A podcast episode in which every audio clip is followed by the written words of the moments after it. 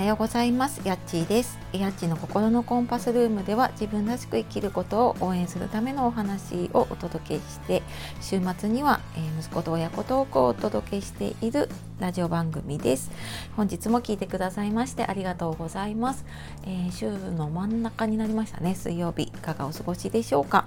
えー、今日はですね落ち込んだ時にちょっと元気になれるコツっていうお話をしようと思います。えー普段ね多分お仕事をしたり子育てをしたり、まあ、中にはね介護をしたりとか、まあ、いろんなことをねいっぺんにやっていて、まあ、もちろんね落ち込んだりとかモヤモヤすることってあると思います。で特にやっぱりこのなんか季節の変わり目だったりとか体調を崩しやすい時期になるとやっぱり体と心ってつながっていたりねするので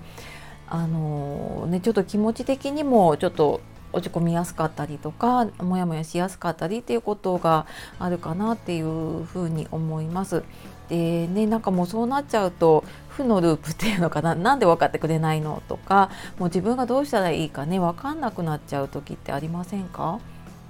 で私もなんかちょっとなんかここのところいろんなことがあってでちょっと落ち込ん気味気味だったりとか ちょっとモヤモヤすることが続いていてなんかそんな時どうしてたかなっていうのを思い出したこともあってね今日ちょっと話をしてみようかなって思いました。でまずねなんかそんな時ってやっぱり自分の気持ち自分の本当の気持ちにね気づいてあげるっていうのがすごく大事だなっていうふうに思います。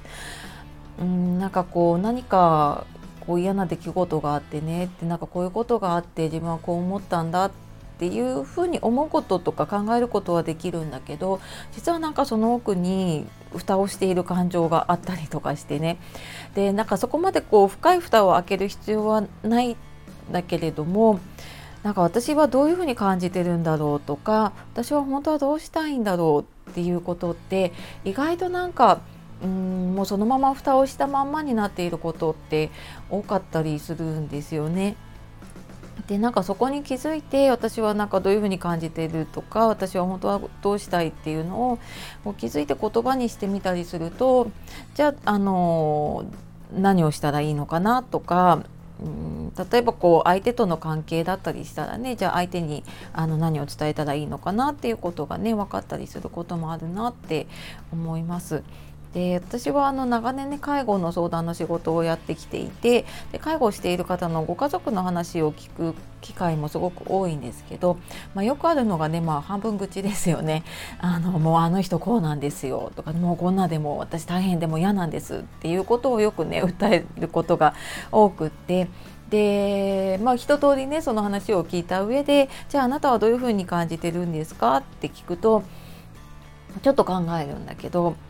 きっとねあの人はこういうふうに思ってるんですって言ってまそこにも話がね戻っちゃうっていうことがねよくあります。でこれなんか笑い話じゃなくって自分の時も結構そうでもうなんかもうもう嫌だってもうああいうことがあって嫌だって思ってじゃあなんか自分はどう思ってるのかなと思うといやなんかもうああいうふうにされてこういうふうにされてってやっぱりそこに戻っちゃうことってねよくあるなっていうふうにね思うんですね。でなんかやっぱり自分の感情で気づかないことが多くっててでさっきのねその介護をしている家族の話だと本当はこんなに頑張ってるのになんかこう誰にも分かってもらえないでなんかそれが悲しいとか悔しいとか